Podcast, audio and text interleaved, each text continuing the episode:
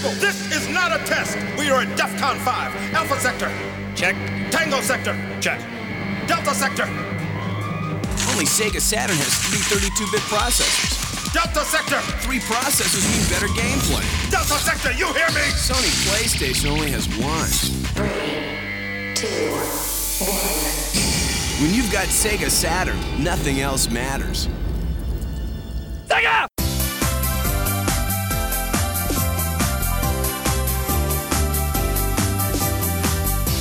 Welcome to the inaugural Sega Saturn New Year's MegaCast, a collaborative effort between the Saturn Junkyard's Titancast and the Sega Saturn Shiro podcast. My name's Samuel, the Southern Sega Gentleman, and I'll be your moderator for the evening. Seeing as we're spanning eight time zones a day, how about we run down the list and tell all the fine folks out there who we are? And while we're at it, let's give them a little insight on our love for the Sega Saturn. Hello there, I'm Simon. I'm the founder of the Saturn Junkyard blog, and my Saturn history goes back to 1996 when I bought my first Saturn. I had to argue with the guy in the store um, to sell me a Saturn. He wanted to sell me a PlayStation, but I was insistent because I was a Sega head at the time. I'd had my Mega Drive and I needed their new console. So I've had my Saturn since 1996. And I've had some times where I'm into it, sometimes where I'm not, but I've always had a love and it's always burning strong. I'm out. My name is Patrick. Uh, I do a lot of the modding stuff in the community for the uh, the Saturn. Uh, my favorite Saturn memory is when I never heard of it until I walked into a store in 2005 and I saw one. I was like, "What the hell is this?" And this clerk told me, "Oh yeah, the Sega Saturn for the Dreamcast." Like, what are you talking about? And then I slowly learned about the Saturn, and it was just really funny that I never heard of it. And I think that's still my favorite memory because it just shows so the issues with the marketing and the publicity about the system. My name's Samuel, still the Southern Sega Gentleman. Uh, hail from the great state of Louisiana. I know everybody loves it. Yeah, y'all love our food, et cetera, et cetera. Now, um, my favorite Saturn memory would have to be the very first day I actually got my Saturn. That was back all the way up in October of 1997. I was a late bloomer, but you know we didn't really have the money and all to to kind of fit back into it and all. But I did have my Genesis, and whenever I was playing the Genesis, and every single time we go over to the, uh, we had a Hollywood rental in town, and I'd see all the Saturn games on there. We had a little kiosk. I'd always take about 30 minutes to play the kiosk games. So whenever I finally got to pick up my Saturn, the game I picked up first was uh, Resident Evil, and I talked a lot about it on the Titancast side. And I absolutely loved the hell out of it. In fact, I didn't even get another game probably until five months later. And at that point, the Saturn was out the door. So I got to pick up a number of titles at a very large discount. But whenever it comes to my most favorite Saturn memory, it would have to be that day I got my Saturn. I got Resident Evil. I went home and I spent the next 12 hours trying to kill the snake in the attic. And I did not realize you could just run away.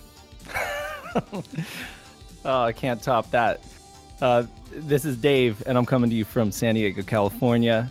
I am uh, one of the hosts on the Shiro podcast, um, moderator over on Sega Saturn Collectors of America, and just a huge Sega Saturn fan lifetime. Uh, like Simon mentioned, I was they tried so hard to get me to buy a PlayStation.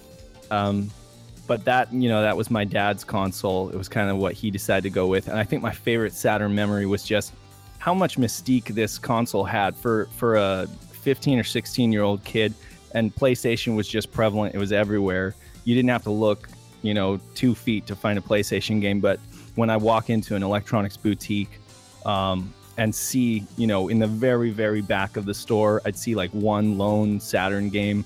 It was like a, a prize jewel. Um, i saw this game enemy zero and this was right after the holiday and it was I don't know, it was like a sixty dollar game, so like well outside of what I could afford at the time. I didn't have that kind of pocket change, but I asked my uncle for it, and um, and he bought it uh, for my birthday, and uh, I just played that game with my brother in the dark, and we just got so scared, and uh, it was just such a uh, such a great experience. And my dad, he'd even come in and he'd comment on like, "What is this? What are you playing?"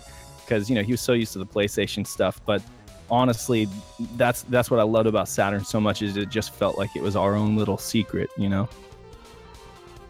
I'm Nuno uh, from Portugal, and I was the first guy to join Simon on the Saturn Junkyard. And um, I got the Saturn basically because at the time it was the famous console to get. This was right before the PlayStation started to get to get famous, and uh, I don't have a single favorite memory, but I definitely have very fond memories of uh, the first time I played it, and um, it was my first console, like uh, ever. So I have really fond memories of just playing so many games for the first time. I'm Kay. I go by Murder of Crows. Um, coming from originally uh, Hawaii. I currently live in the uh, Portland metro area, and um, my um, my Saturn history kind of goes far and wide. Um, I guess my favorite Saturn memory, recent memory, is uh, being able to dump a bunch of unreleased games. And it's kind of kind of cool for me. Um, yeah, I'm uh, Brian. I'm uh, a virtuous schlub uh, over on uh, the Saturn Junkyard. Um, I contribute in some capacity there, so uh, that's fun. Um, but uh, anyway, I'm just up the street, actually, up in Seattle from Kay, and um, I like, you know, like Patrick, I got into the Saturn very late. Um, in fact, it was about 2005 when I um, picked up an eBay bundle that had a bunch of games and controllers and arcade sticks and wheels and stuff, or one wheel. Um, and that was, God, looking back on that now, that was like maybe 130 bucks or something. And I got like Panzer Dragoon 1 and, and Zwei and Nights and Sega Rally and Virtua Fighter 2 and Virtual On and Die Hard Arcade and all these games with it. Uh, and I think that was just, uh, you know, a really fun memory because it was just jump starting my uh, collecting for the Saturn, and it was a really good crash course on all of the awesome um, and immediately appealing arcade style ports that uh, that you know Sega would really specialize in at the time. Um, and uh, so yeah, I uh, haven't really looked back since. All right, ladies and gentlemen, seeing how we have this nice little mega cast for everybody going about, we figured that we kind of talk about the Sega Saturn's past, its present, and its future. And in keeping with that, we've got a number of questions we're going to go over today, and every one of our hosts, we're all going to give our two cents on it. So, with that being said, let's go ahead and get up into uh, Sega Saturn's past. So, in spite of poor marketing and a rush launch, how, or why rather, did you decide to back the Saturn? And we'll start off again with Simon and run down the list. Okay, guys. Well, basically, for me, I was a Mega Drive user. Um, not a big gamer at all. Not someone who knew about a large catalogue of games, but someone who used to like to play sports games, driving games. One of the best games for me on the Mega Drive was golf. And so when I opted for uh, the Saturn, it was to continue my love of golf and playing golf. Um, as I say, when I went into the shop to speak to the guy, I didn't really have long before he started arguing with me and telling me that I should be buying a Sony PlayStation, that the Sega were finished and and so on. But I, I argued and, and said, uh, you know, I really, really wanted a Saturn. And so I bought it, took it home. And during the 90s, I was a, a father and, a, and just starting out in a job. Um, so I had two babies. I didn't have a lot of time to game. So for me, playing the Saturn sports games were, were king. Things like golf, driving, maybe the odd fighting game. But um, I wasn't like a big RPG gamer or anything like that. So uh, yeah, that's that's how I ended up with the Saturn. It was following the golf ball, and um, and that was what it was. Um, like I said before, I got into the Saturn fairly late, so a lot of the games that everybody played before um, that and that whole new technology, new emerging technology feeling wore off. So playing games like Clockwork Knight, uh, uh, Mr. Bones, any of those other games that are sort of pseudo, like 3D and sort of bl- pseudo or sort of blasting graphics, really didn't uh, appeal to me, and it just looked like it was old and dated. A lot of stuff in the U.S. market, not not trying to slight the U.S. games guys, but it just really didn't appeal to me. It just seemed really old and outdated, and like, why would I play that when I could play something on you know, Xbox for high quality. What really appealed to me though is a lot of the 2D stuff. Because in the US, while there wasn't a ton of 2D stuff, that Japan got a boatloads, especially in the shoot 'em up category. And a lot of those games really appealed to me. A lot of the fighters and the, the uh, a lot of fighters and shoot 'em ups And while we didn't get them a lot here, we got a ton in Japan, and a lot of them are fairly affordable. So that's really what got me into it, and just the the excitement and the lore of the system. It's like a of like an, a new underground uh, hipster thing, where it's like, well, nobody knows about this old system. It's like uh, just something that I really was into and nobody knew about. And It's really had a really strong and tight knit community, and I just kept picking up games and loved them. I mean, just recently I just picked up Gunbird for it, and I've just been having a blast trying to go through it. So there's not never a never a dull moment, and I keep learning and figuring out new things about the system that I didn't know before. And there's just so many games; it's so exciting, and that's why it really appealed to me. Yeah, as for me, you know, uh, I grew up with the with the Genesis. You know, I picked up the Genesis in uh, 1995, and most of my friends they were they were Nintendo guys. Most people in America were. So it always seemed like you know my friends were coming over to the house, and they were playing the Genesis, and I always had I always had a love affair with it because it was a much darker system, and how that relates to the Saturn was is that whenever it came time to you know pick between the PlayStation and the Saturn, which that was the choice you know I had in 1997. You know, a lot of my friends had already picked up the, the not the Dreamcast, the, the PlayStation. Excuse me. A lot of my friends had already picked up the PlayStation, and I'd already you know dealt around with it and played with it and everything. And you know, I liked it and all, but whenever I got my hands on a Sega Saturn controller, and I spoke about it, you know, in a in a recent video in regards to the 3D controller. I absolutely loved it. I love the 2D pad. I love the 3D controller. It just it bonded with me. You know, the games that were there, even though yes, some of them didn't have the best the best port from say the PlayStation. The games that were exclusive to the Sega Saturn, which were the games that were in that kiosk at Hollywood Video, I absolutely loved them, with the exception of Nights in the Dreams. I know everybody's to hate me for that, but I, I just didn't understand that game. But I just felt like I, the best way I can say it is I felt drawn to it. I loved the console. I loved playing it. I loved getting involved with it. You know, it just it was it it it actually spoke to me more than the PlayStation did. So whenever it was all said and done, that was my primary reason for going with it. And you know, looking back, I I'm really not, you know, I'm really not sad I did either because I didn't really miss out on anything, in my opinion, with the PlayStation. As far as I'm concerned, the Saturn had a lot better exclusivity. Cool.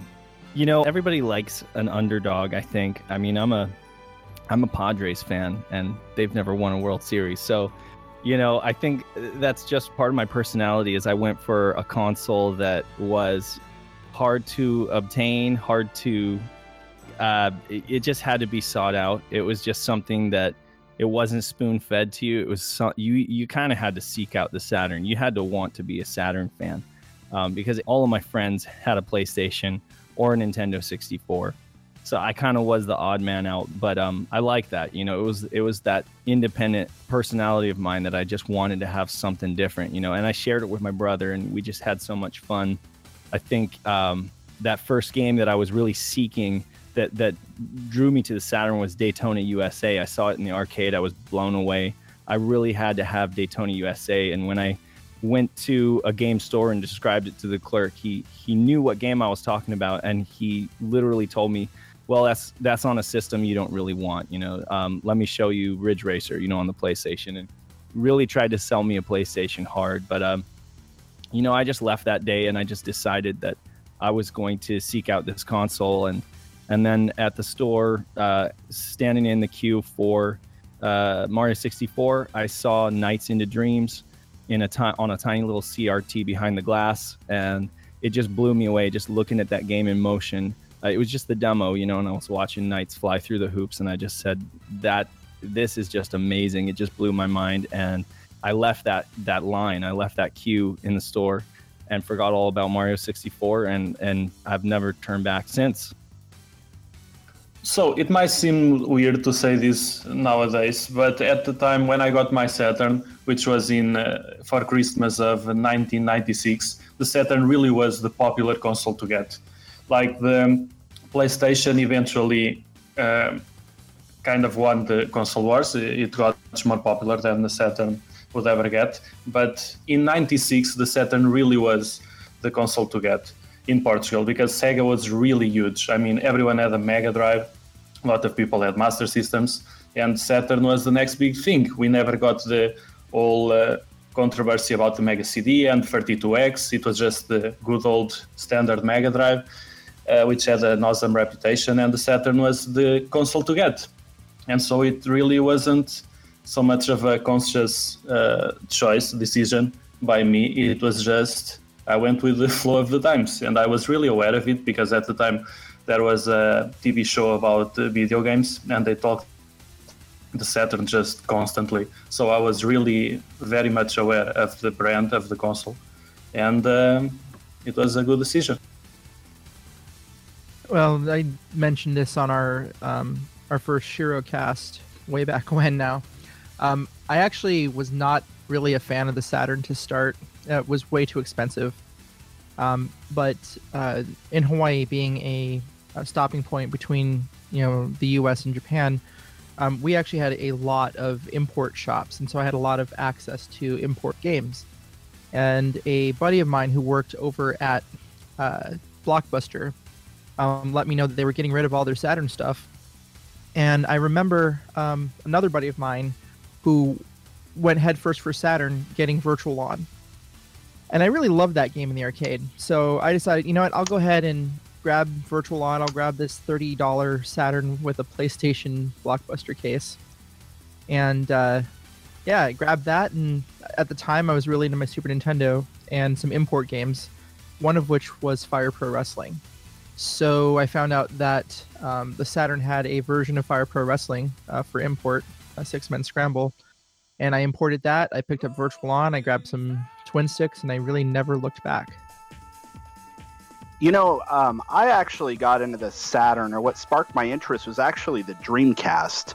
Um, as I mentioned, I was uh, kind of a latecomer to the Saturn. Um, I was about 10 years late on that, but I was there for uh, launch day 9999 with the Dreamcast, and and I love that system so much. Um, you know, the Sega just seemed like they they pushed such an innovative, devil may care attitude, and I loved all the creative boundaries that that, that Sega emphasized during its short uh, lifespan. And the Dreamcast always had plenty of bizarre and, and unique games uh, with uh, the seemingly endless capacity to uh, to surprise. And I just never felt that dynamic with any other console at the time or, or, or after that. And, and I think maybe that's with good reason, since uh, manufacturers, you know, they tend to want to stay solvent with their consoles. Um, to be able to keep producing uh, software and hardware. Um, so they're not going to take a lot of those risks with a you know a Seaman or a Shenmue um, or anything like that. But but in reflecting on those innovative uh, and creative qualities that I like so much about the the Dreamcast, uh, as well as its unapologetic you know arcade sensibilities and its status as an underdog, um, I got to thinking that perhaps owning a Saturn might uh, yield a similar appeal. Um, and so, uh, you know, I looked towards that and saw its vibrant uh, lineup of Sega arcade classics, and and also being a Sega or a Sonic fan as a kid, uh, NiGHTS also kind of put that over the top. So, so eventually, I just had to buy a Saturn. Yeah, um, I definitely agree with you. Agree with you that it had that that allure. I think it probably would be more. The Saturn would be more successful if it had that had that Dreamcast feel to it, and were just at the right place at the right time. But I mean, things just didn't line up, you know? Yeah. All right, gents. So, what was it like being a Saturn fan during the three to four years that it was on the market? Okay, well, I'm going to chip in there. Um, my memory is a tiny bit hazy of that time, but I do remember that the Saturn was always second fiddle to the PlayStation. So I did say already that I wasn't much of a gamer. Um, the games that I got outside of sports games, so I had Sega Rally and Virtua Fighter at launch with the with the console that got bundled with the console. I had my golf, Actua Golf, I think it was. Um, so I was playing those games a lot. The games that I actually bought were dictated by the scarcity of Saturn stuff on the shelves. I think someone's already talked about. I think maybe it was Dave talked about the joy of finding an obscure Saturn title for sale in the shops. Well, for me, it wasn't the obscure titles. It was just whatever was there. So I ended up with Clockwork Knight. Uh, was one of the games that I ended up with, and Panzer Dragoon. Not right. because I had any desire to, to get hold of those games or because I'd heard about those games. It was simply they were the only ones available. Um, I, I, I remember being able to get the official Sega Saturn magazine um, for a couple of years, and I used to buy that regularly because you got a disc with every episode. And um, but but you know there wasn't a glut of games in the shops. There wasn't a bunch of people talking about the games. Um, it was very much a in my memory, a second fiddle console to the Sony PlayStation. And in fact, my children were very unhappy I think, about, about six and um, four. They, they already knew that, that uh, a Saturn was not what they wanted. And so we ended up getting a, a Sony PlayStation for the kids because they didn't want a game on a Saturn. And that's aged at about six or four. They knew that it wasn't a cool console. So that's me done. So I, I can't speak as a Saturn fan, but I can speak as, as a Sega fan. Uh, as a kid growing up in the 90s, I watched a boatload of cartoons, talked on the playground, and I never heard of the system once. And any advertising on any TV shows, anything. And, and Dave could probably attest to this on the West Coast, but the East Coast in Jersey, there was like nothing. It was barren. There was no, there's nothing. And uh, I actually talked to my parents about it and asked them, well, I was a big fan of Sega. Why didn't you know get me Saturn? And they never knew about it. They they didn't know anything about it. I guess I guess a lot of the stores we went to they didn't have them on the shelves through that whole uh, the whole Saturn push that they did in the with the the Saturn E3 release. But there's just nothing. I mean, and I know because I I used to watch the cartoons and I got like Nintendo 64 and I saw the PlayStation and talked to the kids about it, but I've never heard of once about it and I didn't learn about it till years later. So it still baffles me to this day how how Sega could have messed up that bad with the marketing. And really, I think I would have liked the Saturn if I knew more about it and there was more games to play on it. And uh, Dave, would you be able to chime in about your West Coast experience? Yeah, I have no memories of the original launch. In fact, I, I missed the launch. I was telling Nuno the other day um, we were just bombarded in 93 and 94 with all of these me too consoles that were coming out um, the the beginning wave like the xi the cdx the the multi mega you know just um, the 3do so many consoles i would see in these magazines and they were all uh, they were all unattainable to a kid with my allowance so i just kind of became desensitized to it and i was just like i'm going to stick with my snes and I'm just gonna, you know, keep my head down. And I, so, so it just, I missed the Saturn when it launched, you know, and, um, and then later on when I found out about it, about the time that Nights was coming out, and that's when I really latched onto it. You know, my experience would always be, you know, getting made fun of, or, or you know, being derided just because I was looking for a certain game or something like that. But um, I felt like you were almost pushed towards Sony, and I'm just wondering if Sony had like a I don't know if they gave stores kickbacks for selling their product, you know, because that's how it felt like to me. You know, kind of to address what you were talking about, you know, down here in the South, uh, yeah, we had the Sega ads. I remember the, the Saturn ads on the TV. I remember in the magazines and everything.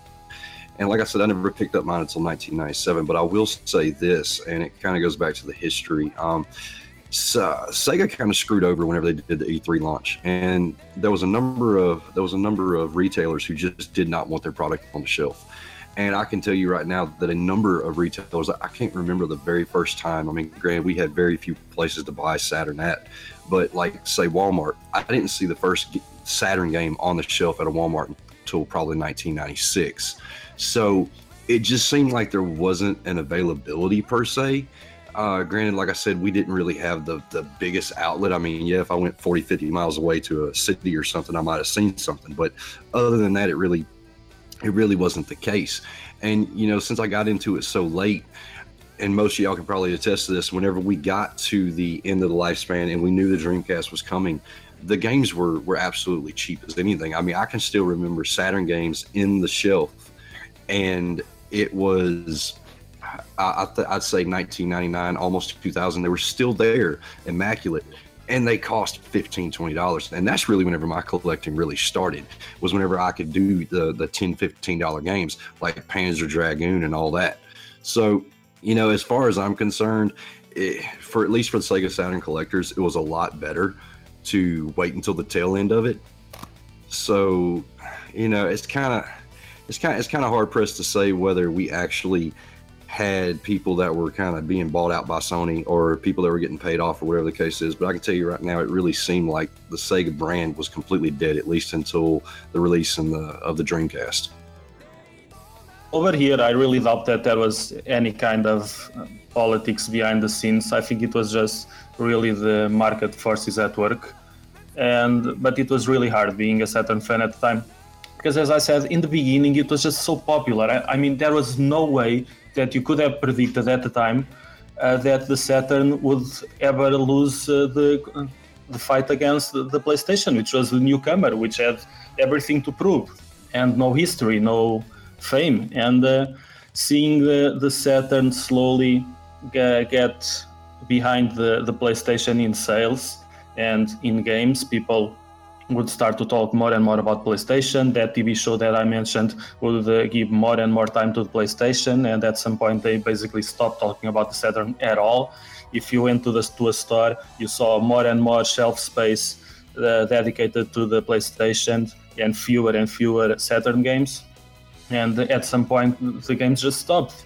And if you if you had started certain series in the Sega Saturn, for example, Tomb Raider, and then you saw the sequels uh, to that first game on the PlayStation, but not on the Saturn. It was just, it was really, really hard all around. Uh, at the time, uh, I think we were justified in thinking that we had just bet on the wrong horse. Uh, I kind of got into the Saturn late during its run. Um, it had already been uh, failing in the US at, at the point where I got it. So um, I wasn't subjected to any of the real advertisements that came on there. Um, I did see like the the three pack that came out um, and the push for that.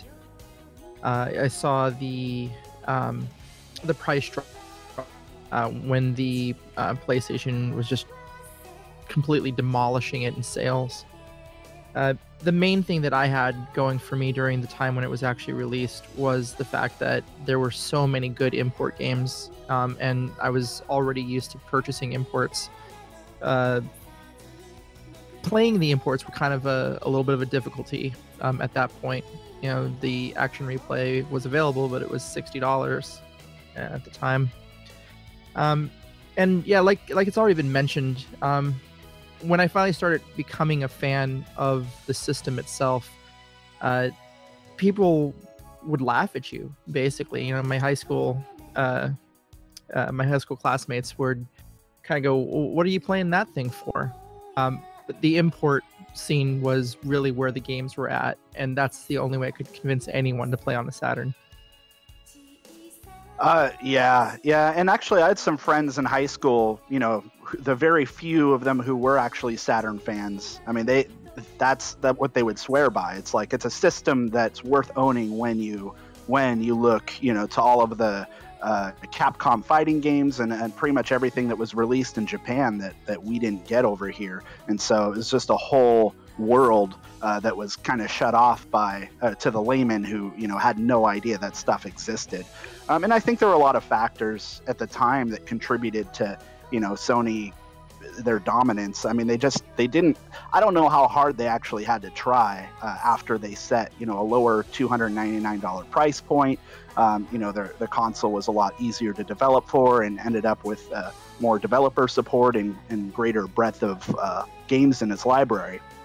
And you know, it just reached a new generation of people that had never really considered owning a games console before. And so there was, you know, a big reset button there that, you know, it didn't really matter if they were already predisposed to Sega or Nintendo or whatever, um, that they were just kind of, you know, learning about games for the first time and they saw, you know, PlayStation just dominating the, uh, the store shelves more or less. And during that generation, even though I didn't own a Saturn, I was always keeping pretty close tabs on what all of the all of the players were doing. Um, and I was intrigued at the time of uh, by what the Saturn was uh, had to offer. Um, and you know, Sega's marketing did reach me, but you know, mostly via gaming magazines and and just walking into stores and seeing some of the bundles like the the Virtua Cop, the Virtua Fighter, uh, Daytona USA console bundle. um, as well as you know Nights uh, during that Christmas '96 season. You know those those games really did catch my attention, but unfortunately, by the time I did get a console of that generation, it was two years later in Christmas of '98. Um, and the Saturn was pretty much dead by then, and my parents ended up finding me a, a Nintendo 64 instead. Um, and by that point, I had already set my set my sights on the Dreamcast more or less, which which I would eventually buy on launch day. All right, so you know everybody likes to talk about how Bernie Stolar and Sega of America completely ruined the Sega Saturn and the Sega brand, but we all know that there was more to play in that. So, with that being said, what do y'all think Sega could have possibly done differently in regards to the Saturn? Um, I guess what they could have done differently was made their system easier to code for because, um, as well as as various fallings out with EA, the Saturn stopped getting some of the big releases that the PlayStation were getting, and I, I think that that was its biggest mistake for me was that it couldn't compete with the PlayStation in the games that were coming out. If it had had all of the releases that my children had wanted, I would never have bought one. Never have bought a PlayStation. We could have just carried on on the Saturn, but the games weren't coming out for the Saturn. The kids wanted a PlayStation, and that's the way it went. With the uh, with Sega, I think they need to start way back by, uh, in my opinion, I think they should have just cut the 32X and just went with the Saturn instead because I mean that would have got that would have got people okay. Well, we have we have the Sega CD and that's great, but we have the Saturn to look forward to, and it, and they wouldn't have had people like dissuaded by okay, well they have the 32X is another is Saturn another 32X. I think they should have had better market fo- better market focus to begin with. Maybe uh, spruce up their marketing campaign to try to reflect sort of what Sony and Nintendo were doing at the time. Um, follow through with the original launch date, which I think is what killed it, which killed a lot of the retailers and burnt bridges. I think they would just follow through, had a good stock, of the games out. I think they would have had a good, nice push. And then try to push more RPGs when Final Fantasy VII succeeded. As everyone was sort of got that, and I think if they pushed more out and sort of had people like hook, line, and sinker with that, I think they would have gotten a lot of good sales from that. Um, a lot of people blame Bernie, but I think, uh, to be honest, Bernie was doing damage control at that point and it's sort of evident by the the successful and great launch the Dreamcast had when it first pushed out. Bernie learned this, the mistakes from Tom, and just pushed out the, the Dreamcast. And I mean, everyone knew about that. That sold bundles, and the only reason really why it died is just the the, the PS2 sort of uh, colossus stranglehold they had, and that market they got from the PlayStation. Amen to that. Um, that was really eloquent, Pat. And I could not agree more with Pat on the, the 32X just being kind of an unnecessary stopgap. I know that they cut their teeth on that uh, that architecture, the dual processor architecture, and I love the Saturn's architecture. Don't get me wrong, but I think that you know, Tom Kalinske spent Sega of America into a deficit. Sega of Japan did not like that. It didn't play to their conservative, uh, you know, kind of the way that Japanese business is very conservative and they like to have, um, you know, money in reserve. And so I think that they kind of put Kalinske on a short lease. And I wish they hadn't, you know, I wish they had given him more freedom because I do have a lot of admiration for him as a CEO. Um, I think that they shouldn't have dumped so much marketing money on that kind of attitude marketing that was just so out of date. We're, we were not naive anymore as consumers, and it just didn't play well with us. You know, we we could see right through it. We wanted to see good gameplay. You know, we didn't want to just see, uh, you know, have t- them blow twenty five million dollars on a marketing campaign that completely fell dead. Um, I wish that they would have localized the UK magazine in the United States so that there was some place for us to get news back in the day when we didn't have the internet, uh, or at least wasn't re- readily available. And um, you know, I just wish that um, I wish that that they would have seen ahead of time the importance of 3D. I'm so glad that the Saturn is a capable 2D machine, but I wish they would have been able to have some foresight to be able to see the importance of 3D so that they would have worked on the development kits ahead of time. They would have worked on the architecture and the development kits ahead of time to give um, developers a real solid, firm footing out the door.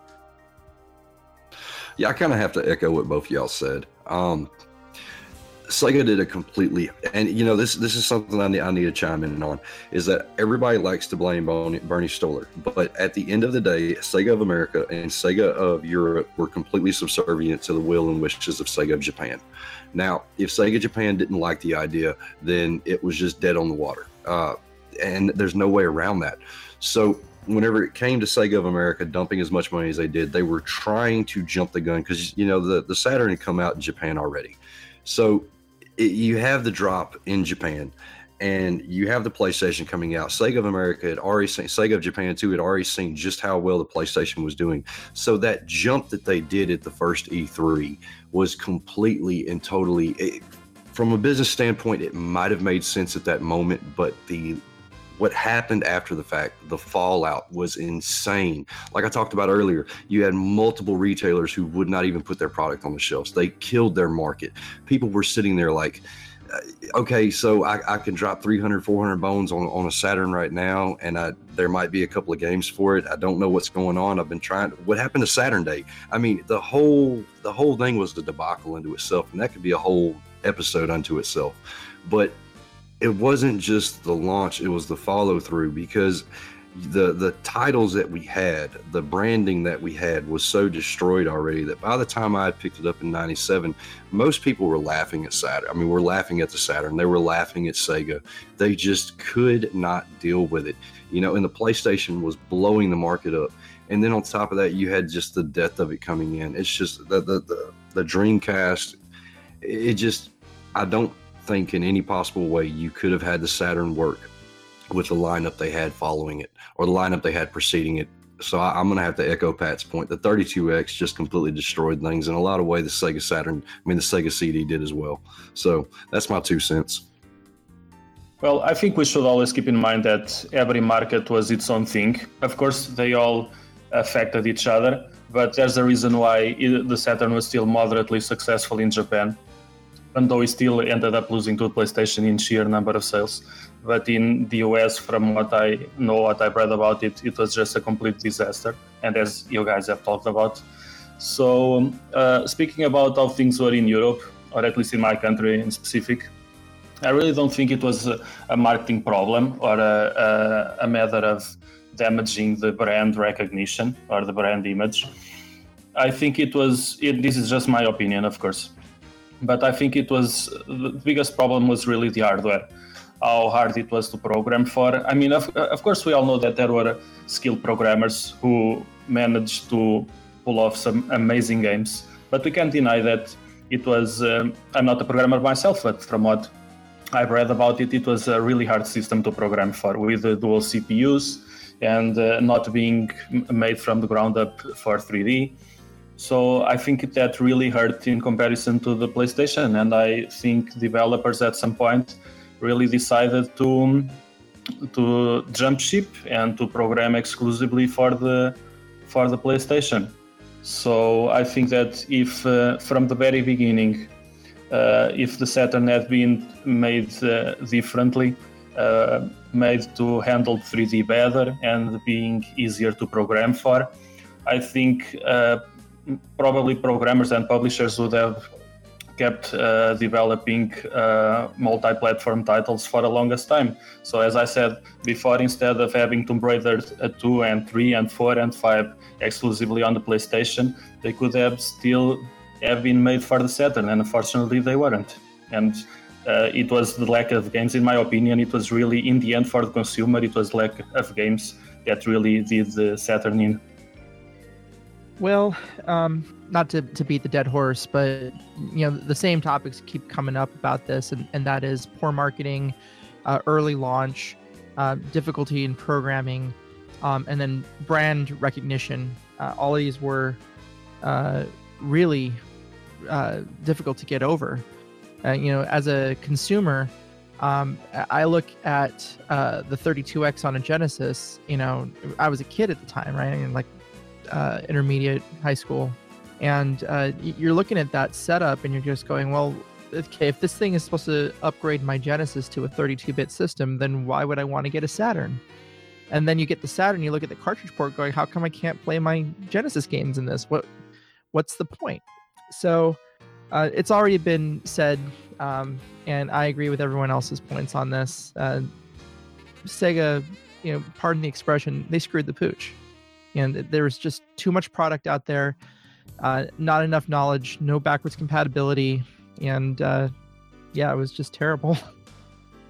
Uh, yeah, I mean, you guys covered all of those issues pretty thoroughly. Uh, I mean, I certainly agree that almost all of those issues were baked in well before the Saturn was even released. And, and by the time, you know, regardless of whether they stuck to the Saturn Day uh, launch date or, you know, or their surprise launch, I mean, I think the other mounting issues and also just being hamstrung by the decisions of Sega of Japan, um, I mean, really did limit how successful that console was going to be able to, or was going to be. Um, but all of that said, I'm honestly not sure I would have wanted Sega to do much differently at all. Uh, I mean, I, I've always kind of felt it was Sega's incompetence on the business side of things that allowed their creative efforts to flourish in the first place. And I mean, if Sega had more wherewithal to sell a console and games that would actually succeed in a market that was, uh, you know, increasingly abandoning uh, style games that Sega was known for, that was their bread and butter. Um, I don't think the Saturn would have, you know, had as many great and memorable titles that at least would have appealed to me specifically in that vein. Um, and it really was those vibrant arcade-style Sega ports that truly defined the system for me. Um, and if Sega had done things a little differently and, and maybe uh, not had all of made all those marketing and, and architecture mistakes early on and had better foresight that 3D was going to be where where the console uh, needed to go. Uh, perhaps its library maybe maybe would have been uh, you know wouldn't have been as unique as it was, and, and it might have looked a lot more like the PlayStations. Um, but but if I had to say one thing, maybe uh, you know later on they could have brought more of its JRPGs and other Japanese exclusive heavy hitters out west. I know Final Fantasy VII pretty much signaled a massive resurgence of interest in the RPG genre, um, and so it seemed like it probably could have been more low hanging fruit for them to to translate and bring over uh, Grandia and and uh, scenarios two and three of Shining Force three and Dragon Force two and Policenauts and all of those. Um, but you know, of course, I'm probably underestimating all the money and resources that would have uh, been needed to to make that happen. All right, so now that we've got the Saturn's past out of the way, let's talk about a little bit about the Saturn's present. You know, with so many consoles and gaming experiences out there, you know, what is the most appealing part of the Sega Saturn in regards to its gaming? How much playtime does it get? Are you currently collecting for the Saturn? You know, if if so, does collecting for the Saturn take priority over gaming on the Saturn or vice versa? And if that be the case, how are you preserving your collection for the system? Okay, I'm going to jump in here. Uh, for me at the moment, the Saturn's taking all my gaming time and it's taking all my playtime and it's taking all my money in terms of my collecting budget. Um, the reason for that is that in the two periods of my Saturn love, which would probably be 1996 to 1998, and then 2006 to about maybe 2010, um, I just think that the Saturn in 2017 has become the most important system for me because I had no idea what was available. I've got my Saturn with the uh, pseudo Saturn mod on the action replay card now, so that everything that is available on the Saturn is now available to me. I had no idea what was available in Japan. I had no idea about some of the rarer games. So for me, 2017 has been a journey of discovery, and uh, the only thing I'm spending money on at the moment is the Saturn. Bought a JVC Saturn um, for about two hundred pound, which is more than you'd have to pay for a PS4. Um, and the gaming I'm doing on the Saturn is is all the import games, shmups, 2D fighters, things I've never heard about. It's the most exciting system for me at the moment because there's so much available. I had no idea what was available on this system, and I am just absolutely having the time of my life discovering what's available and enjoying it. Um, in terms of uh, collecting, I am buying imports, I'm buying rare games, but the really rare games, the priciest ones. I'm uh, enjoying having a few reproduction copies of those games. I, have just discovered the scene of repro um, packaging and the scene of repro disc uh, construction.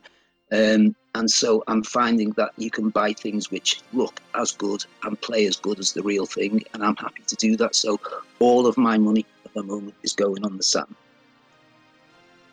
So one of the biggest things that I do when I do not collect for the Saturn, I do when it's when I can get it for a decent price or something fair, but uh, some most of the time it gets backlogged by the Dreamcast or the Neo.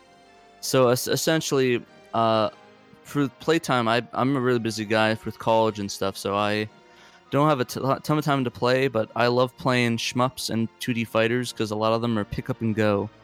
So if I have five minutes to do uh, do some gaming or something, I will plop in a disc and play some Gunbird or something like a something like a, a Radiant Silver Gun or Batsugun or one of my favorites, Game Paradise.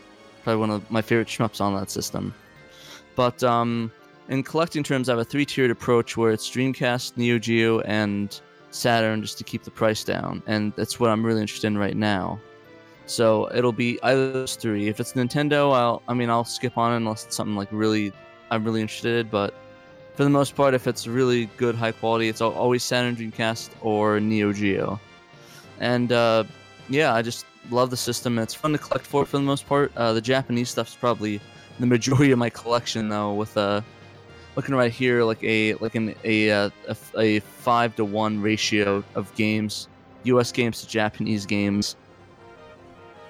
You know, a lot a lot of people like to talk about collecting for systems, whether it be you know people up on YouTube having little videos and everything, dropping how many games they picked up this month. But I, I, I wouldn't really consider myself a, a collector. Um, I am in an extent that I purchase games that I like and I like them to be complete, complete in box. You know, I was talking to Dave the other day about this. I have, I counted them this morning, so I had the number right in front of me. I have 207 US titled games for the Sega Saturn, and I have 34. I have 34 Japanese games, okay? Um, I have a grand total of both of those combined less than 30 games complete in box because uh, I decided to sell off my entire collection like back in the middle 2000s. And uh, that was back when they were cheap. They're not cheap anymore. so actually finding them complete in box was extraordinarily expensive. So I decided to, you know, just pick up uh, disc only. That, that, that was nice. Um, but in regards to collecting, I don't just collect for the Sega Saturn. I collect for the Dreamcast, PlayStation 1, PlayStation 2, PlayStation 3, Xbox, Xbox 360, Sega Master System. I've almost got a complete US collection of that. Um, I also pick up for, let's see, PS4. I've actually got about 50 PS4. I mean, I collect for a lot of different things. I've got 16 different systems in this house.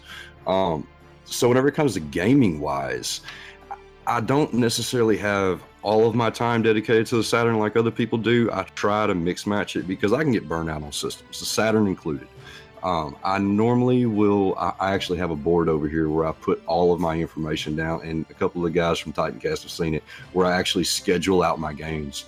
And right now, I have about 30 games I have to play over the next three months to try to knock some of my backlog down and probably about 15 of those games are Saturn, including three of which my wife picked up for me. But I've already beat them, so I figured that now that I actually have the physical copy, I'm gonna beat it again. But uh, yeah, that's kind of how I roll. Yeah, and uh, I definitely agree with you on the on the collect what you play sort of thing, and because uh, one of my biggest philosophies that I really love, I play what I collect. So if I'm not gonna play it, I don't I don't get it. So a lot of like the sports games or some weird uh, Saturn games. It's just not in my collection. It's all all 100 percent 100 percent uh, pure and zero pulp. Yeah, I mean, I'm I'm not gonna lie and say that I don't have some some some filler in there. I mean, there's plenty of titles that are filler, but a lot of those games are are the ones that they're kind of like you know the the guilty pleasures of sorts. I guess you can say. I picked it up for about 15 you know, not even fifteen dollars. Most of the time, it's five, six dollars for those games, and I'll pick them up and I'll play them and I'll put them there. And I'm just not really big into the selling back, man. I, I can tell you right now, there is only one game I've ever traded back in, and that was Tom Clancy's the, the Division on PS4. I spent maybe 12 hours on that game, and I said, Nah, I ain't doing this. They don't got no shmups in that game. Exactly, man. Exactly.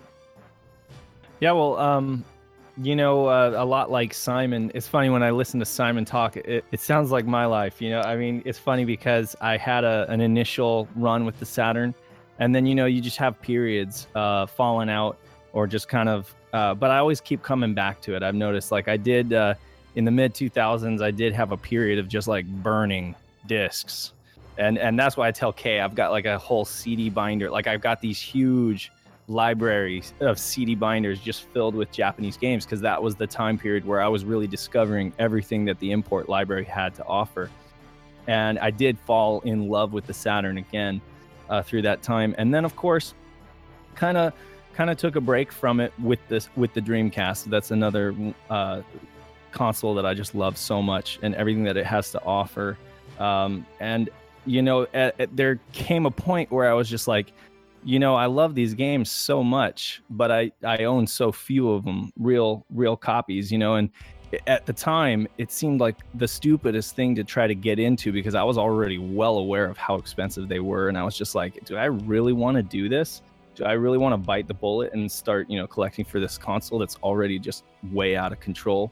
Um, but you know when you love something so much like that you just you do have a tendency. So you know it's been chipping away and it's just been a slow progress um, building up a us collection. So you know with all of the with all of the gaming on japanese uh, titles i kind of came back to the us side and decided you know okay this is what i need to be timely about because it's only getting worse you know? So i spent time chipping away at my us collection and and um, i feel I feel great about where it is right now, and uh, and yeah, I'm just you know trying to trying to keep them in protective boxes to protect them. I know that you know time will wear them away, but you know I'm just trying to get as much play out of them as I can, and and the Saturn does kind of sit uh, in the center of my setup. I just spend the most time playing it because, um, like Simon says, it gives me these bite-sized game. Uh, play experiences where I can just jump on and Sega Rally, and it's just so funny how a game like that's so timeless like that it just never gets old. I mean, it might look like that, you know, janky 32-bit uh, 3D graphics, but um, there's just some charm about it, and it just I can just play it over and over and over again, and that, that's true of so many other great Saturn titles. So first of all, I don't collect. It's just not something that I do that I'm interested in. I'm just interested in playing.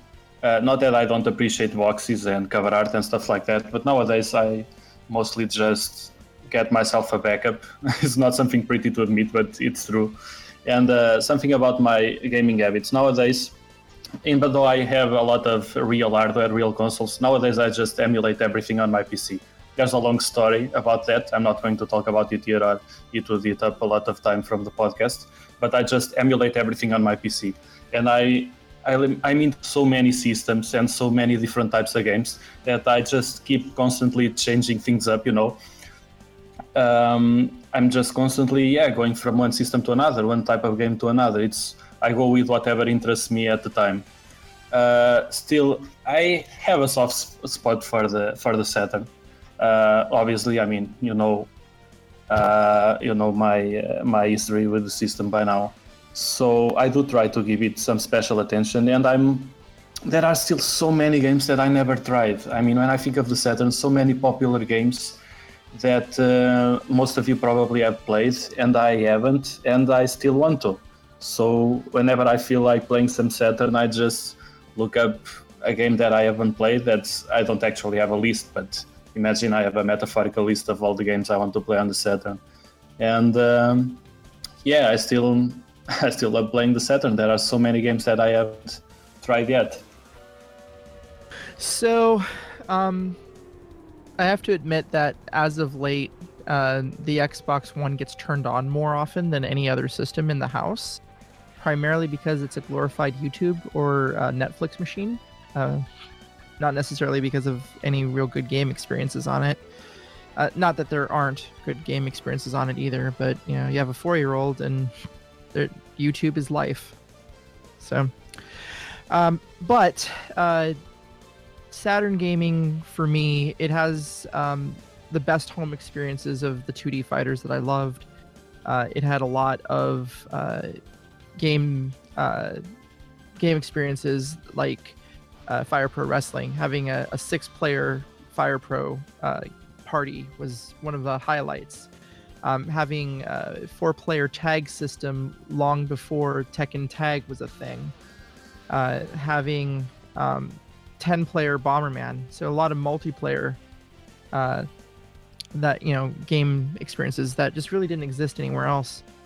Uh, it gets a little bit of playtime um, when I'm here working, but primarily um, I've switched gears from playing my Saturn uh, towards uh, preserving it. Um, I am actively dumping every game I own using the same kind of software and the same uh, hardware to produce the most accurate dumps possible uh, for part of the redump project. And so you'll find uh, a lot of my time with my Saturn these days are checking out my collection and seeing if they have any read errors or data holes in them. Um, as far as uh, collecting, yeah, I, am still there. I'm uh, two discs away from a complete US set, and I don't think I'm ever going to see those two discs, uh, you know, in my actual ownership. And then, of course, trying to get all the uh, expensive and rare Japanese games uh, to be part of that project.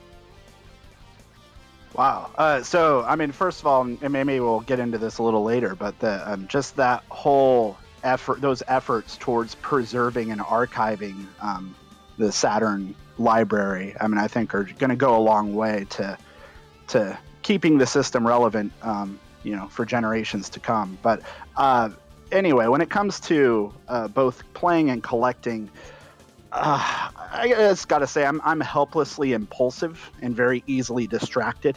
So it's a very rare occurrence that I can just sit down long enough with like a story-driven game and, and play it all the way uh, to completion before I get distracted by something else. So yeah, echoing the sentiments that uh, Dave and Simon shared earlier, uh, I really have always gravitated towards those quick, easy to pick up, difficult to master experiences uh, that the arcade excelled in um, as a way to kind of add variety to whatever else I may be trying to uh, work on or play at the time. Um, and while I do tend to alternate off and on between most of my retro consoles, um, I mean, I'm cycling uh, all the time. I mean, I'm never, you know, I'm just as uh, distracted when it comes to uh, what I have hooked up on, on either of my televisions. Um, but uh, you know, I have played the Saturn probably more consistently over the last couple of years than than any other console, including the Dreamcast and um, and some of those. And I, I, probably play it about you know four or five times a week uh, for a couple hours on average. Um, but regarding collecting specifically, maybe I'm more of a collect or I'm less of a collector and, and maybe more of a, a hoarder because um, I don't really I don't really have any budget or, or, or, a set budget or goals for acquiring the games. Um, I, I, really have no tact or strategy with any of that. I just kind of buy whatever looks interesting. Um, and I'm, um, as I mentioned earlier, I'm helplessly impulsive. So I end up buying a lot of games as I see blog write-ups and videos and reviews on a lot of games that just look interesting that I that I want to play at the time. Um, and as prices of the, especially games in North America, have skyrocketed, uh, I've currently been focusing on picking up Japanese uh, versions of a lot of games, especially exclusives that never made it out west, uh, as well as uh, as cheaper alternatives of insanely expensive titles like you know House of the Dead and Saturn Bomberman. Um, so I do end up buying a lot of games uh, that I I never have time to play. Um, but I I think the Saturn is not really unique in that regard. Um, but as uh, for as often as I do play the Saturn, I feel like there's a pretty good balance, um, and and I do get a pretty good enjoyment out of most of its arcade style games without uh, demanding too much time uh, to to um, dedicate to them. So I just wanted to add that even though I have a small collection, I have around 10 games, and most of them are the same games that I had as a kid. So they do have a special meaning for me, and I want to preserve them as best as I can. I obviously don't expose them to sunlight and basic stuff like that. But when it comes to playing, if I want to play one of the games I own on an emulator, I usually make my own backup of the game. There's no really good reason for that. I mean, you could consider that is because some uh, sometimes some backups on the web are just not done properly, and I probably am not doing it properly. Uh, I bet Kay would have something to add about that, the proper way to make a backup of your own disk. but uh, they they work. And uh, I just wanted to point that out because I've never done this for any other system. Like the first time I've ever made a backup of a game that I own to play, um, it was for the Saturn, and it actually was for uh, Christmas Nights, a Japanese import that Simon gave to me a long time ago. So I really don't want to put the original disc in danger. So um, I, I got asked in our chat uh, what two discs I'm missing uh, from my set, and um, I am missing the uh, demo. Uh, it is uh, Sega Screams Volume 2. And I'm missing the disc only because I actually have the manual. Um, I'm missing the disc for Daytona Netlink. Uh, but beyond that, my collection includes every disc variant that I know of, every revision variant that I know of. Um, and uh, yeah, there, there's a lot there. Well, now that we know that Kay is absolutely a hoarder, let's uh, let's get down to the meat and potatoes of this. You know, um, a lot of people like to get involved with the the actual setup, the the video, the audio, all that nice fancy jazz. So, what is your current video setup? Is this your preferred setup, or do you have any plans to upgrade?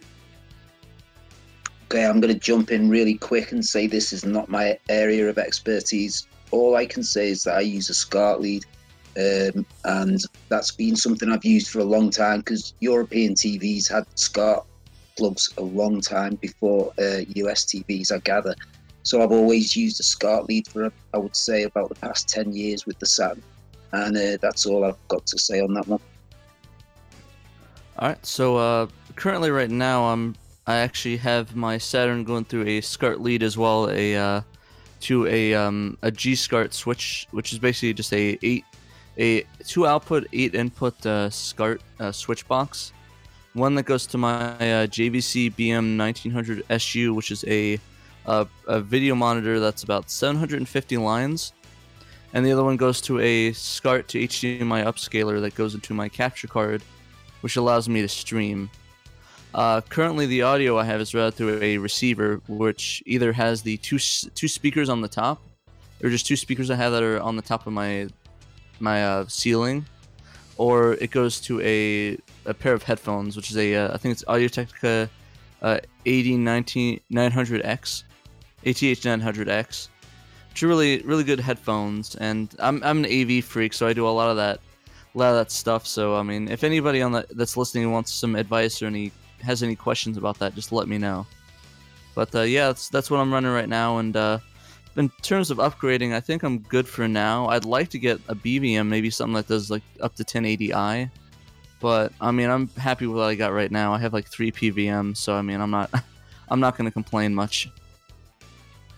You know, my setup is it's kind of a, it's kind of a hodgepodge right now. I, I'm I'm really shameful to say this, but I do not have a way to switch out all my SCART leads besides unplugging them and replugging them in.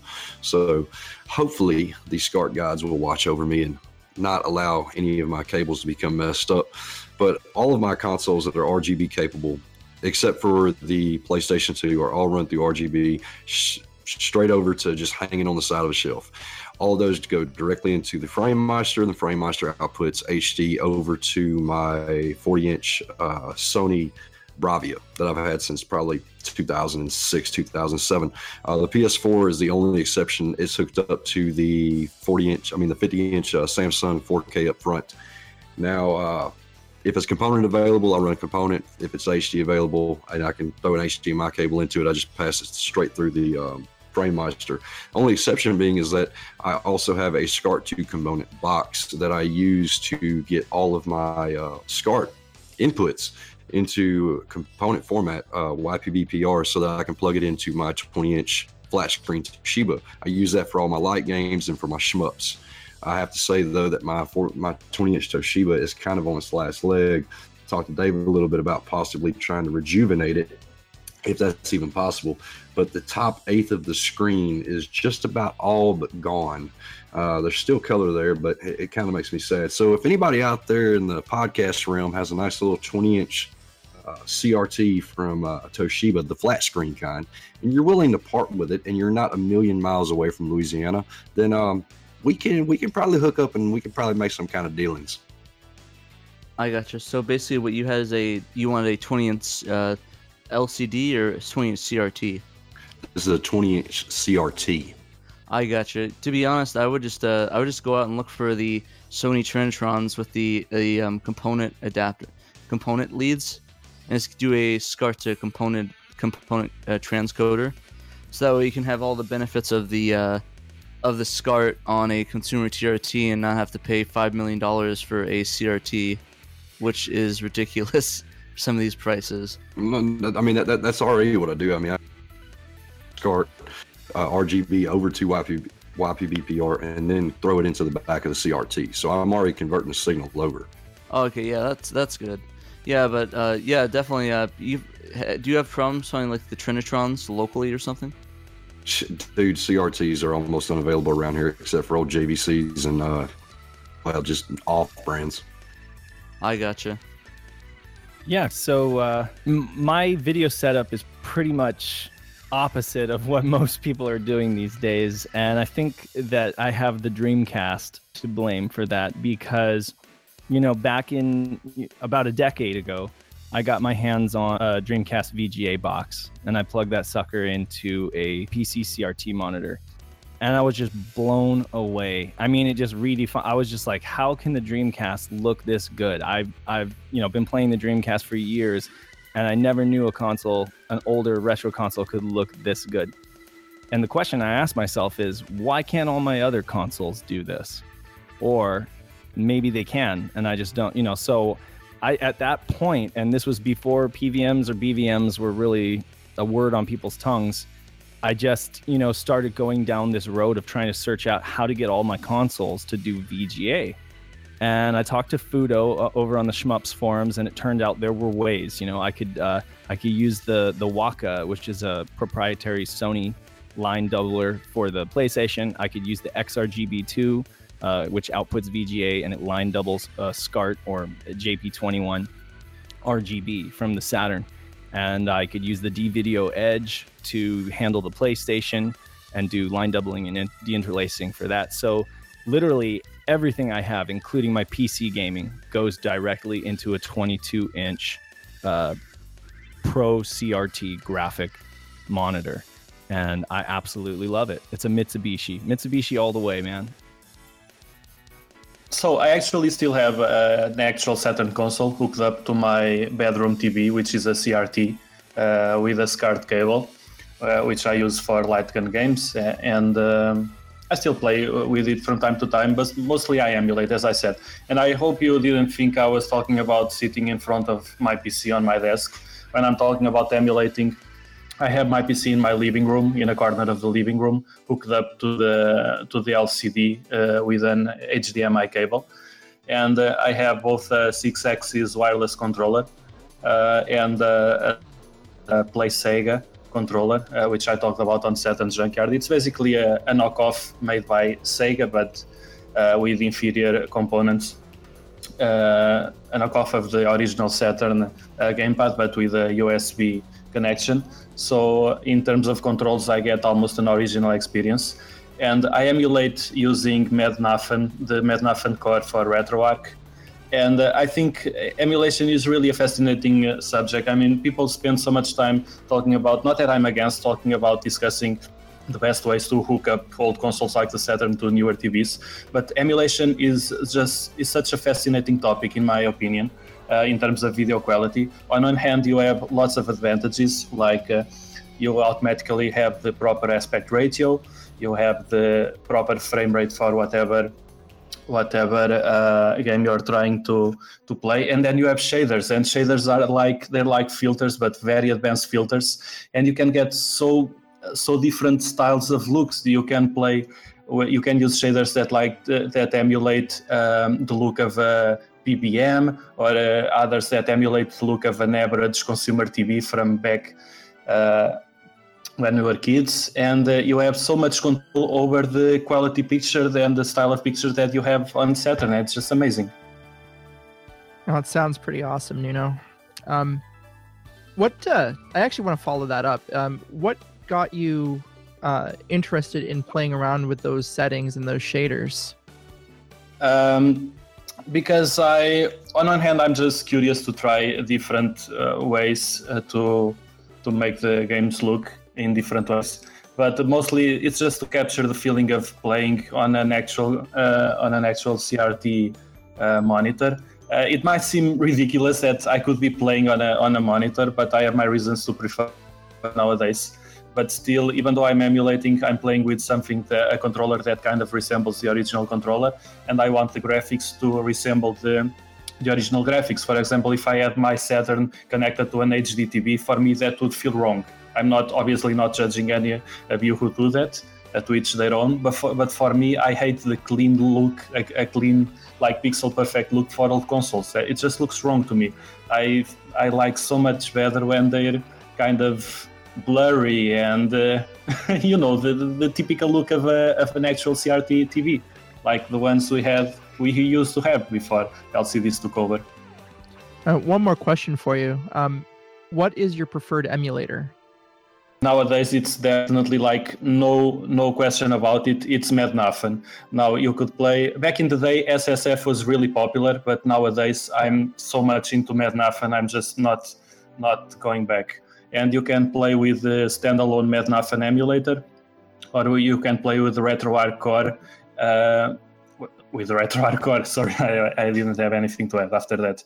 It, it's kind of a big uh, topic. I don't want to go too overboard on it. I, am already probably talking way too much about it, uh, and I don't want to take more time. But it, it really is a topic that we could talk about it for a long time. Uh, but the, the, short answer is that I'm playing on the Mednafen core for RetroArch, which is kind of a, uh, like an emulator all in one for lots of systems. A bit complicated.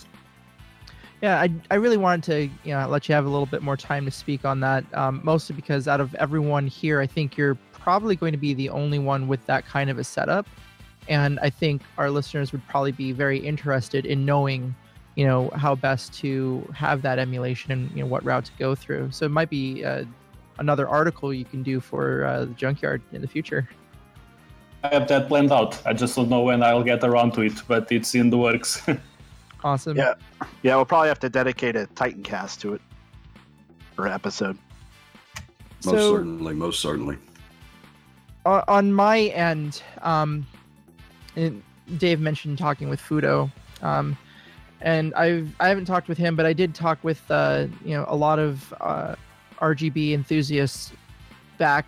Oh gosh, as far as almost 20 years ago now, um, which led me down the path that I have. So.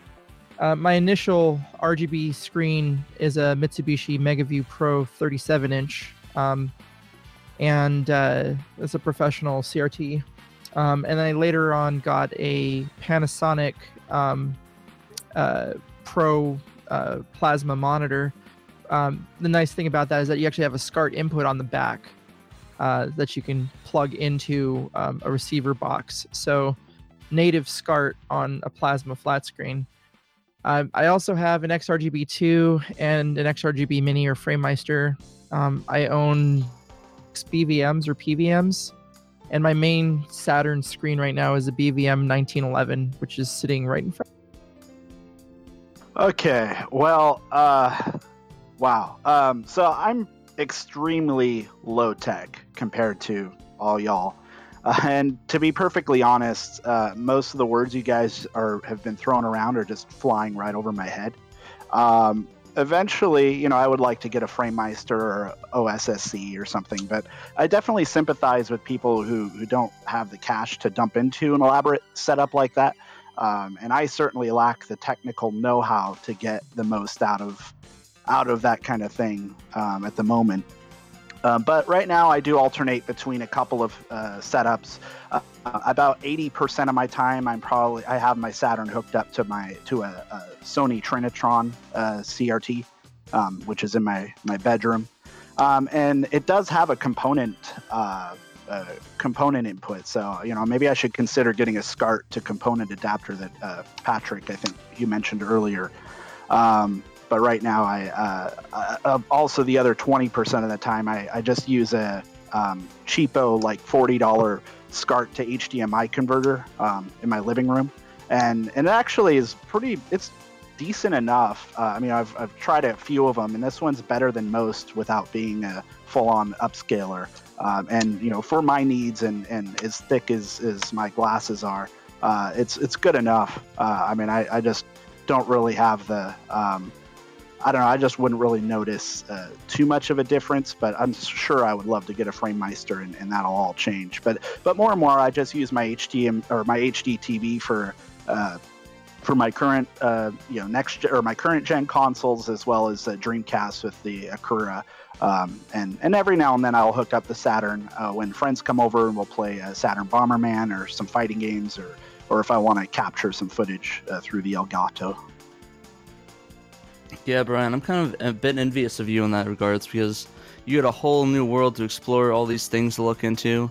I mean, when I first got into it, it's like I was digging all over the place. I was looking through crevices, forums, uh, videos on YouTube, and just trying to get the best opinions. And I think the journey is long, but it's a lot of fun, and especially especially for someone like me, a college student that wasn't able to don't ha- I don't have a lot of cash to do that as well it's it's a lot of fun to do that. So I, I hope you hope you do that transcoder, the uh, RGB to transcode the RGB to write YPBPR transcoder. Mm-hmm. So I think it's gonna open up a whole new world of beautifulness to you.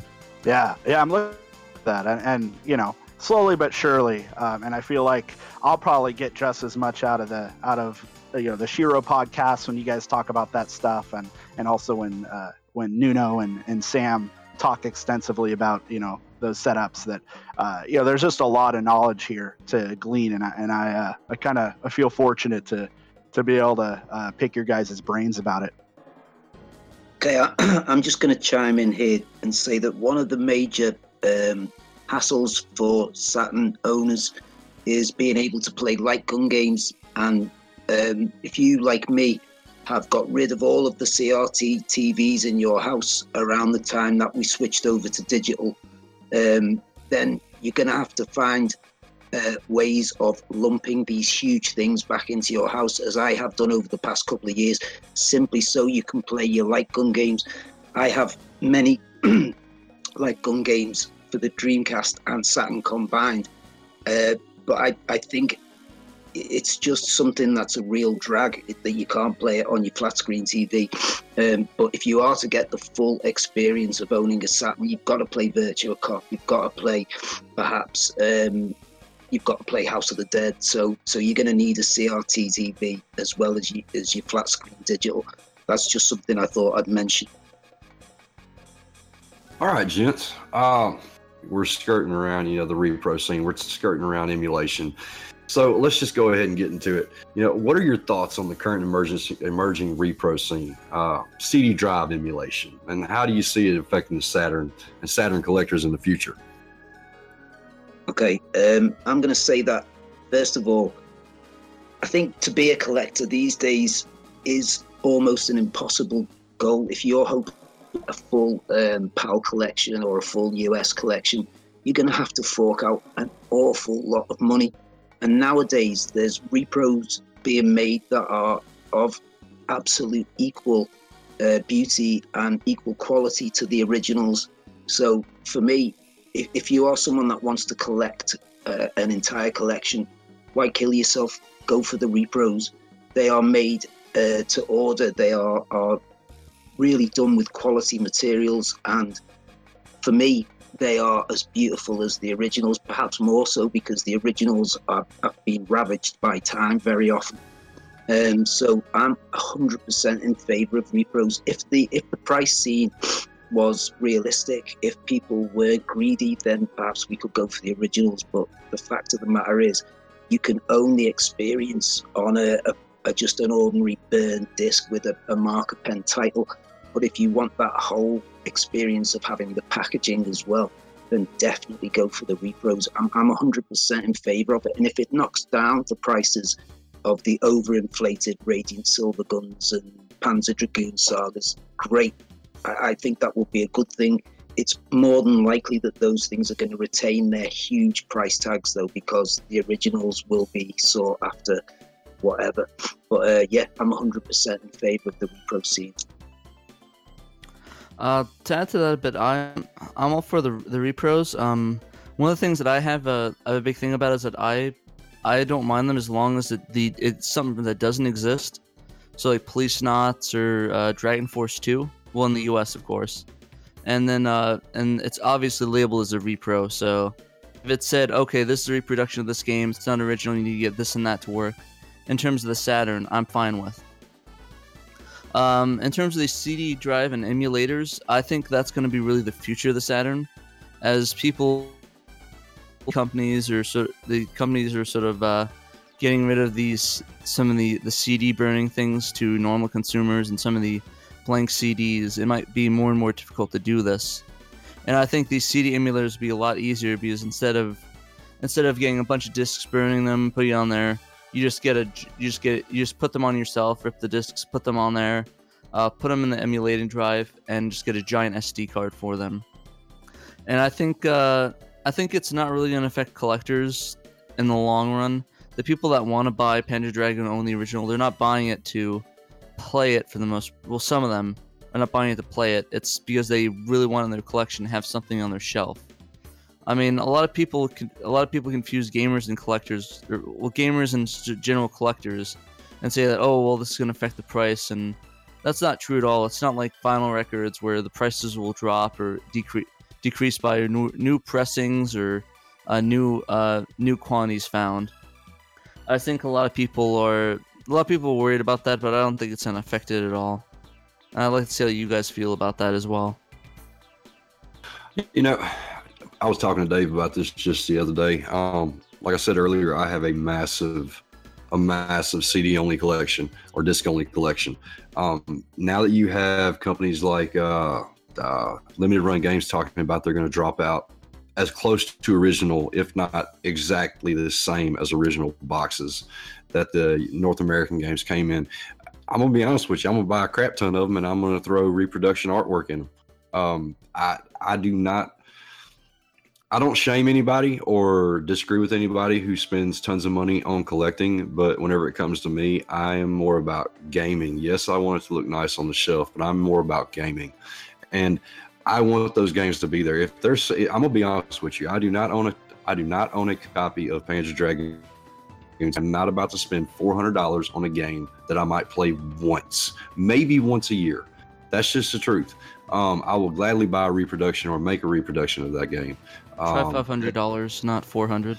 Yeah, th- th- again, I, I, I am I'm not doing it. I'm not I am not by any means endorsing piracy or anything of that matter. I'm just saying, me personally, I'm not going to pay four or five hundred dollars for a game.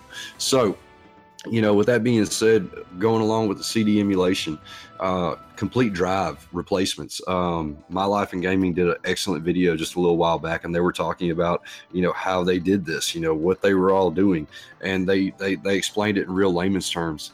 And I think it's good for the Saturn community because it's it's giving people options who have never had they've never had experience with the Saturn. A lot of people don't even want to get involved with the Saturn because the one thing they know about it is the games are absurdly expensive. Well, if you have a way to play any game you want to outside of emulation on a computer, I mean, come on. I'll be honest with you. My wife is a is a is a Nintendo fangirl, and I bought her a Super Nintendo. I might have maybe ten games for the Super Nintendo. Other than that, I have an EverDrive. I'm not going to spend that much money on something that is about enjoyment you know i'm not going i have a mortgage i have a daughter i have time i have to you know dedicate to those things. And i'm not going to spend the rest of my life gambling or going to work you know from from dusk to dawn just to play games. Yeah um i think i think playing the games and enjoying them while we're still alive is is the most important thing. Um I don't care if you have a CD wallet full of burned discs or if you have a shelf full of uh, real games. Um, what's real important is that you take them out of that wallet or take them off that shelf and put them in the console and actually play them. Uh, that's what they were designed for, and um, they're not really going to bring you a whole lot of.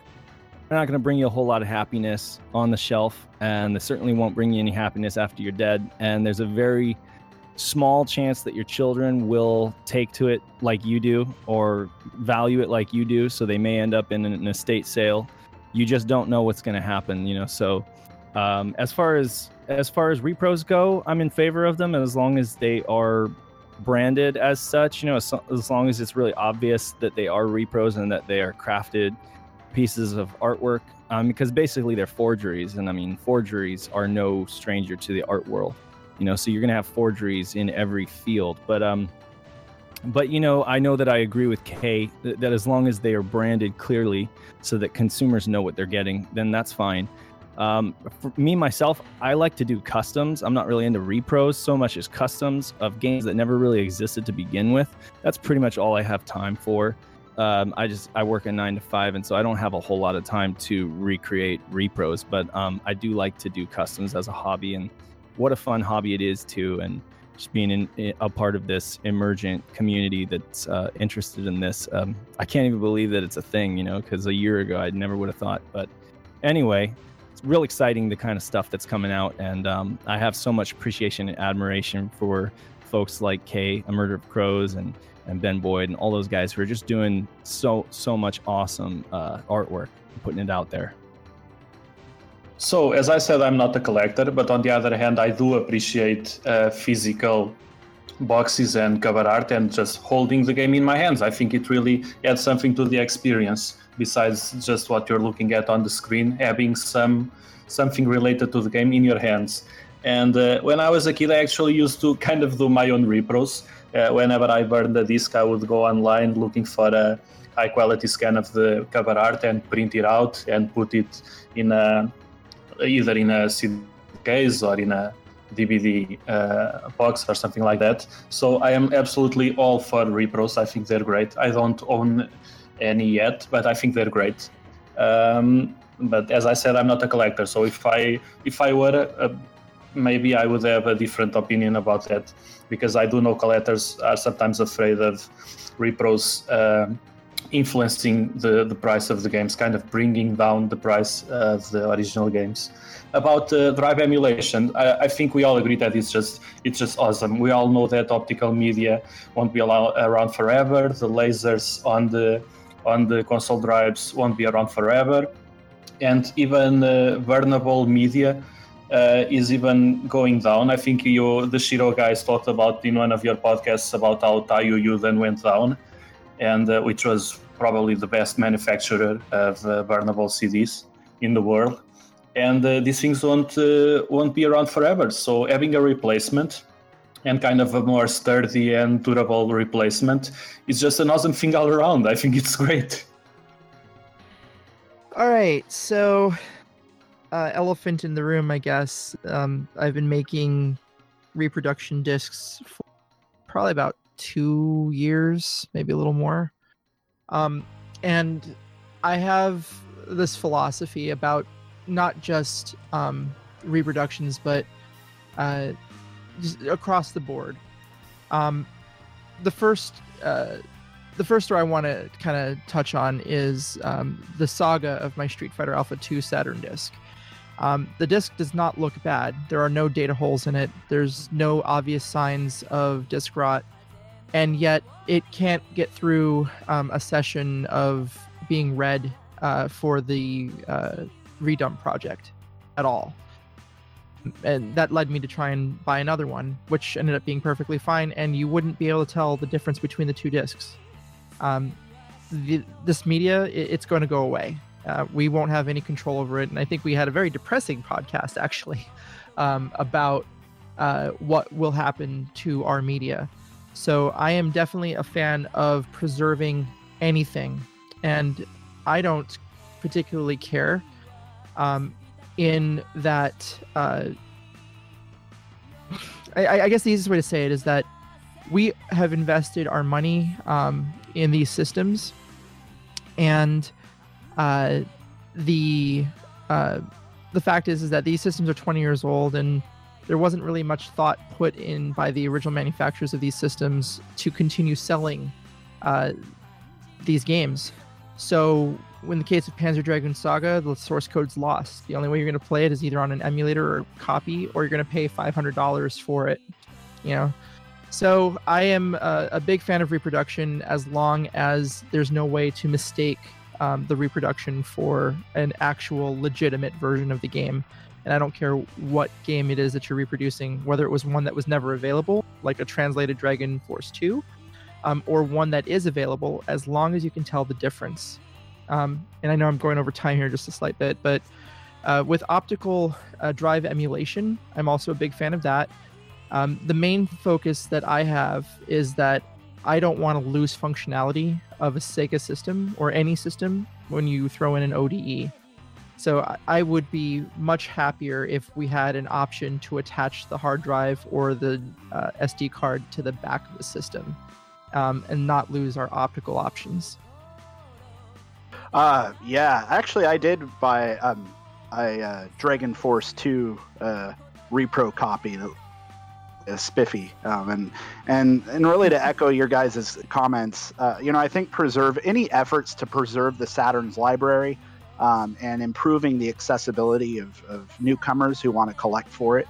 Um, it's, I mean, that's really the name of the game, and I and I, I support any efforts that go towards stabilizing the economics of, of game collecting for the Saturn. Um, and I really especially appreciate the efforts of, of those of you out there, uh, including, well, you guys, Kay and, and Dave and, and Ben Boyd out there, um, who are creating repros that, that look really professional and unique. And especially when you guys put your own spin on the design of the art materials and um, just really make something that looks that looks uh, really tangible and unique because I mean really you're you're just you're really buying the display packaging and and and that's really what I uh, would value um, above all else. And I really don't mind you know paying for that effort. Uh, and and I think that anyone um, yeah anyone who can just make the Saturn library more accessible to to uh, folks like myself you know I'm gonna support that Uh, one thing I wanted to, to bring up before we close out is that um, I noticed a big I noticed a lot of stuff in the collecting scene about people that are that look down on people that uh, that burn or emulate and do this and do this and that and just are the ones that don't like collect the real media or don't have like a large collection. And I think that that's really a bad attitude to have to some of these collectors or to some of the people that play the Saturn because at the end of the day we're all keeping the Saturn alive in our own way.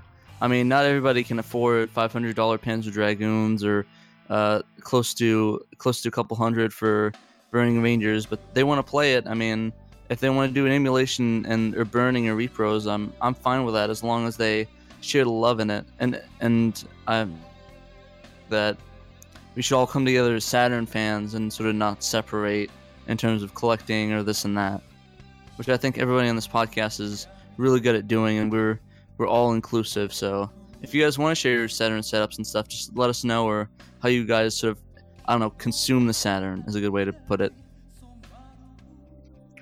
Well, I know I've talked about a lot about emulation, but let me just add something, uh, because sometimes uh, gamers are so derisive of emulation. They think that it's some kind of easy and dirty way to play games instead of actually owning the original hardware and doing it the quote-unquote proper way. But let's, in the end, emulation is not just about having, playing the games; it's about preservation.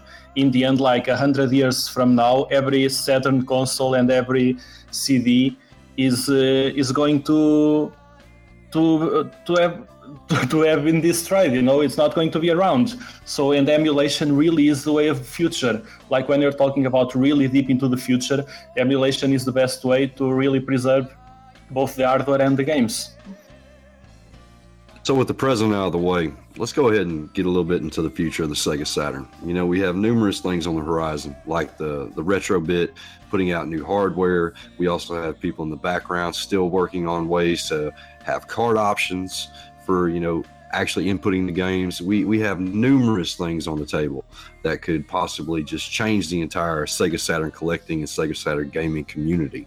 So, with that being said, how about let's give a little blast on that.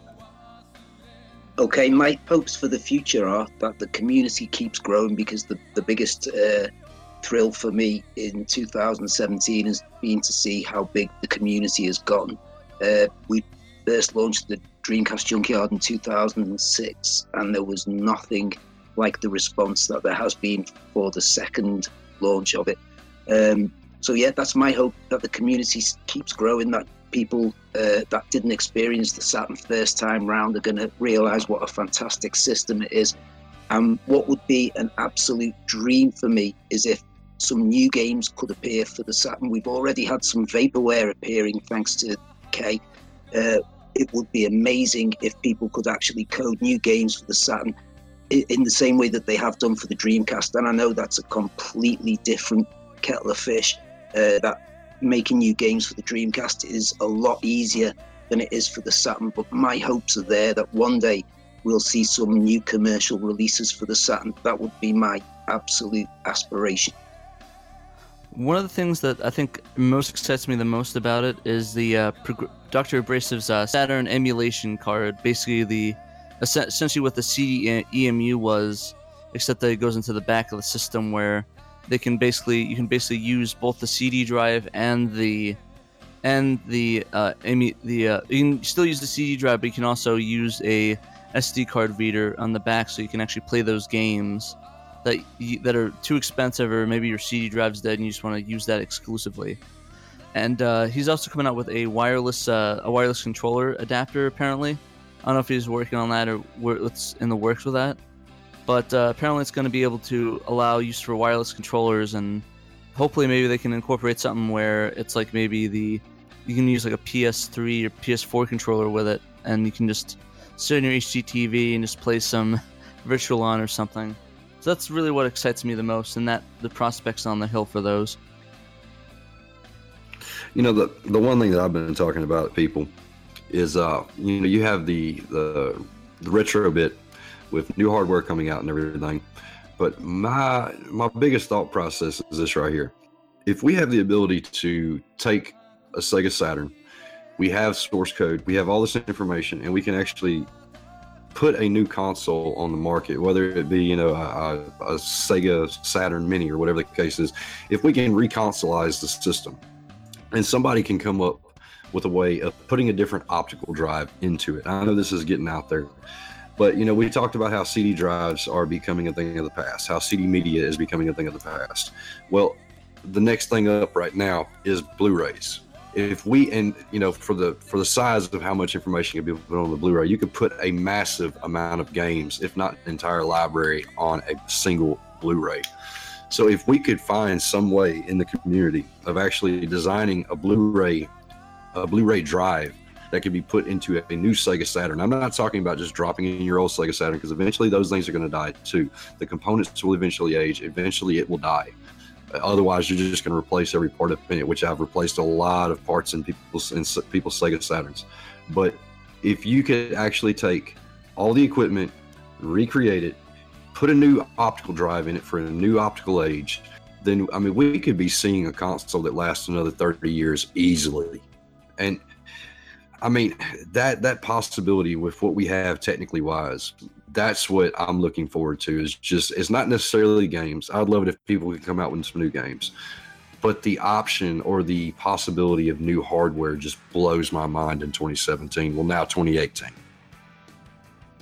Yeah, same here. Um, you know, the future looks bright for the Saturn.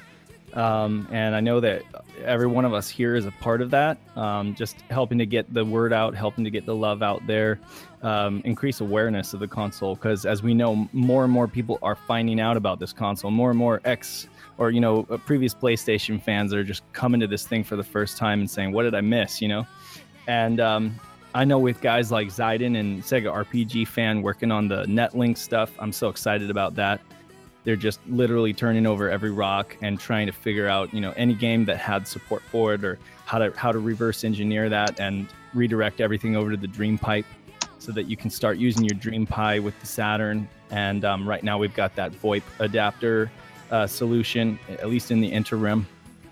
You know so sega saturn is back online. We've also got uh, as as patrick mentioned uh, james laird waugh or professor abrasive you know, he's been working on some amazing things like the VCD SD card adapter that would bypass the CD block entirely and just allow you to load all of your images directly from a removable card so you don't have to do any modification to your system. And then he was also working on wireless control, like Patrick said, and not just wireless control, not just RF, but wireless over the internet. Even wireless display. He was able he's able to use some kind of teleconferencing system to be able to control a, a Saturn over the internet and control it wirelessly. So there's some crazy implications of that. Of course, he's fallen on you know family issues and just difficulties, and that seems to be the way with a lot of people that start out on these projects. So my hope is that you know he's just able to push through that and and really get through and you know like like Sam spoke to the fact that Retrobit has come up with capital and interest in investing. Um, I wonder if he could hook up with them, you know, and share his tech with them. Um, and they've got the capital and the production capability to make it happen, you know? Well, uh, Dave, I just want to add to that that uh, Professor Abrasive is actually back. Uh, he's got that all sorted and everything's sorted for him, so he's starting back on that project. So hopefully we can see that by hopefully the end of the year 2018. Cool. Yeah. Guess what? I'm going to talk about emulation again. Sorry. Uh, as I as I said, Mednafen right now is, in my opinion, the best Saturn emulator overall, bar none.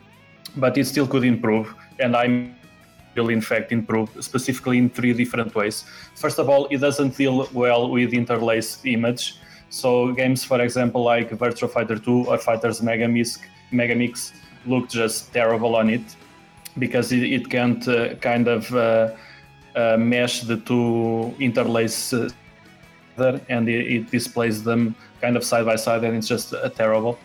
Uh, another way that it could improve, it's very demanding on system in terms of your PC. I have an i5 4460 at 3.2 gigahertz, and for some games it barely gets the job done.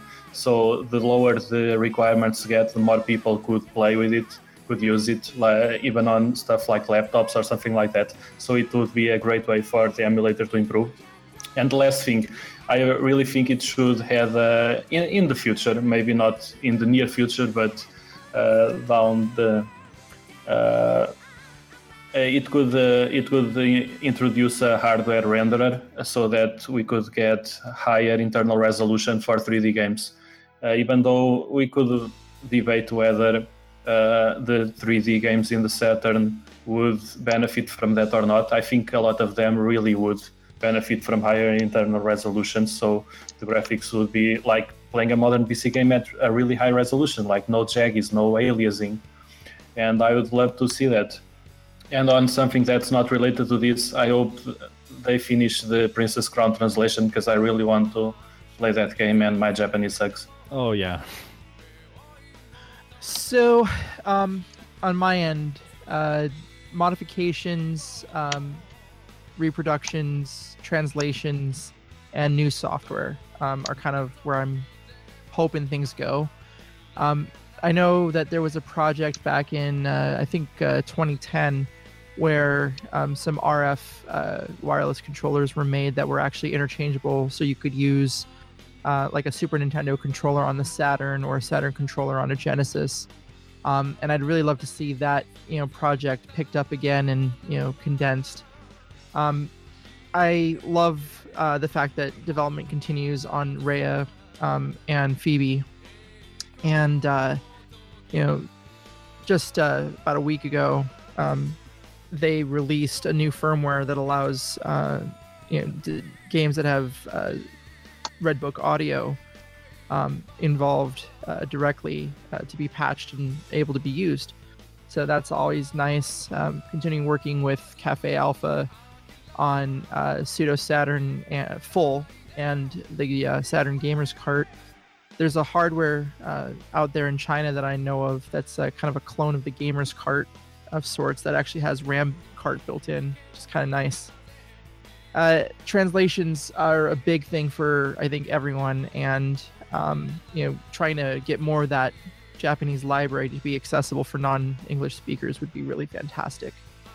Uh, the uh, the FRAM uh, mod, um, so that we don't have to worry about losing our save data when our battery dies any longer. Um, and working with uh, David Kias about doing some stuff for the uh, Game Navi Hi-Saturn as well. It's uh, pretty awesome. Um, I think uh, the the future is actually kind of bright for a lot of these retro consoles, and the fact that we have so much passion. I mean, we've got what is it, seven, eight guys across the world, different you know areas of the world together to talk about the Saturn for two and a half hours. It's kind of mind blowing, you know, we have this many people who are involved at, at just our level, you know, fans, not even at the hardware level. Um, you know, to talk about this system. And then I guess the final thing is getting the Saturn back online. You know, it'd be really neat to hack in uh, netlink capabilities or online capabilities um, to newer games if that was ever going to be possible. Um, or more, I, I think, probable is getting the Japanese games back online. So, um, yeah, I mean, you guys, I think, uh, outlined a lot of those potential solutions, and and there's just it seems like there's a lot of reasons to be optimistic um, on you know just uh, various uh, technical levels um, regarding developments on the hardware side and and the software uh, and emulation side as well. Um, and you know, I really I think the community uh, really is the key to to sustaining all of this. To echo what pretty much everybody else said. Um, I, you know, I'd love to see the Saturn scene continue to become more accessible, uh, uh, both for those who've been collecting for a while and people, and to just draw new people um, to to garner new interest uh, among newcomers. And you know that does require a variety of community-driven solutions, which which you guys outlined, and we're definitely seeing um, to help even out the the economics of of getting involved with the Saturn. Um, and I'm very optimistic about you know those community efforts that we're seeing to preserve the software, um, like you know circulating better the you know better quality image files and repros and uh, prioritizing digital archival efforts, uh, as well as the hardware side solutions like um, Dr. Professor Corrosive. Uh, sorry, Abrasive. no, abrasive, abrasive. Sorry, uh, and uh, and you know potentially whatever retrobit uh, comes out with uh, with their new deal with Sega. Um, you know, and the end goal of all of this, I feel, is to just even out those supply side barriers to make the Saturn library just more accessible for for uh, newcomers and accommodate that additional demand. And um, you know, I'm also optimistic about uh, the increasing participation of of mediums that are just really just fan uh, enthusiasm driven, like you know Shiro podcast and Saturn Collectors of America and Saturn Memories and all of these, all the YouTubers out there that share that enthusiasm. It's you know very palpable. Um, yeah, I guess maybe maybe the Saturn Junkyard too. Um, so you know. I just feel like these these platforms we have to to Thanks, share our, uh, well, you know, uh, gotta stay humble. Um, so yeah, just you know, sharing our, you know, having these platforms to share our, our Saturn nostalgia and and and and share our new experiences as we continue to discover new things about the system and, and its games. And at the end of the day, I, you know, I think it really is lowering. It's about lowering those barriers for those who just want to play the Saturn in, in whatever capacity they're able to, uh, whether that's hardcore or, or casual game collecting, uh, or repros, or or you know, Rhea, Phoebe, you know, or other general emul- emulation. Um, you know, however you got to do it. Uh, I feel like you, you just you got to be got to be playing Saturn. Always, always be playing Saturn. You must. You must play. yeah, you know, Saturn. I really just I'm really so excited about the fact that this is a com- this seems like a community effort. And I really do hope that companies like Retrobit and limited run games won't be, um, you know, will maybe be humble enough to reach out into the community and get help on some of these things because there's so many talented individuals, like the guy who discovered uh, a way of making a light gun work on on LCDs using the Wii Motion tech, and that's like simple tech. I mean, it's like a couple of light sensors, you know. Um, so there's that, and then there's also limited run games, uh, you know, commitment to putting out uh, the long boxes, you know. So there's just a lot of stuff out there, and I'm hoping that they do reach out into the community um, and talk to people who have put a lot of of their personal time into uh, coming up with a lot of these solutions, but don't really have the means of bringing them to market. You know, and companies like Retrobit, maybe they do. You know, so uh, that's what I'm excited about. I'm just so excited that that the Saturn is a tight knit community. We all care. You know. I had one more thing that I'd wanted to mention. Um, there are still covered games out there. Um, not just revisions of games that you know pop up every once in a while, but completely uh, new games that um, were at various levels of being completed that have not actually gone out to market. Um, I'm very fortunate in that I have uh, access to a large stack of these. And one of those games was a port of uh, A Heart of Darkness, which I believe came out on the PlayStation. It will not run on a retail Saturn. Um, and so one of the biggest things I have for the future that I'd love to be able to see and you know hopefully make happen um, is a means of being able to get that game to play, you know, on retail Saturns. So, yeah, um, future is you know bright, actually, for this system. I think anyway. Lots of possibilities. Very much so. Very much so. So, with all that being said, folks, you know, at least on behalf of the Titancast crew, I want to make it real clear that we are we are very thankful that we're able to be here today with the boys from Sega Saturn Shiro. That we were able to put this together for the community, not only for ourselves, because I mean, it's not just for us. I mean, obviously, other people listen to us. Well, at least hopefully. Um, so we want to we want to go ahead and thank those guys out there. I, I, and another thing is is that if you are listening to the Titancast version of this, this will be dual dropped on both Sega Saturn Shiro and the Saturn Junkyard's Titancast.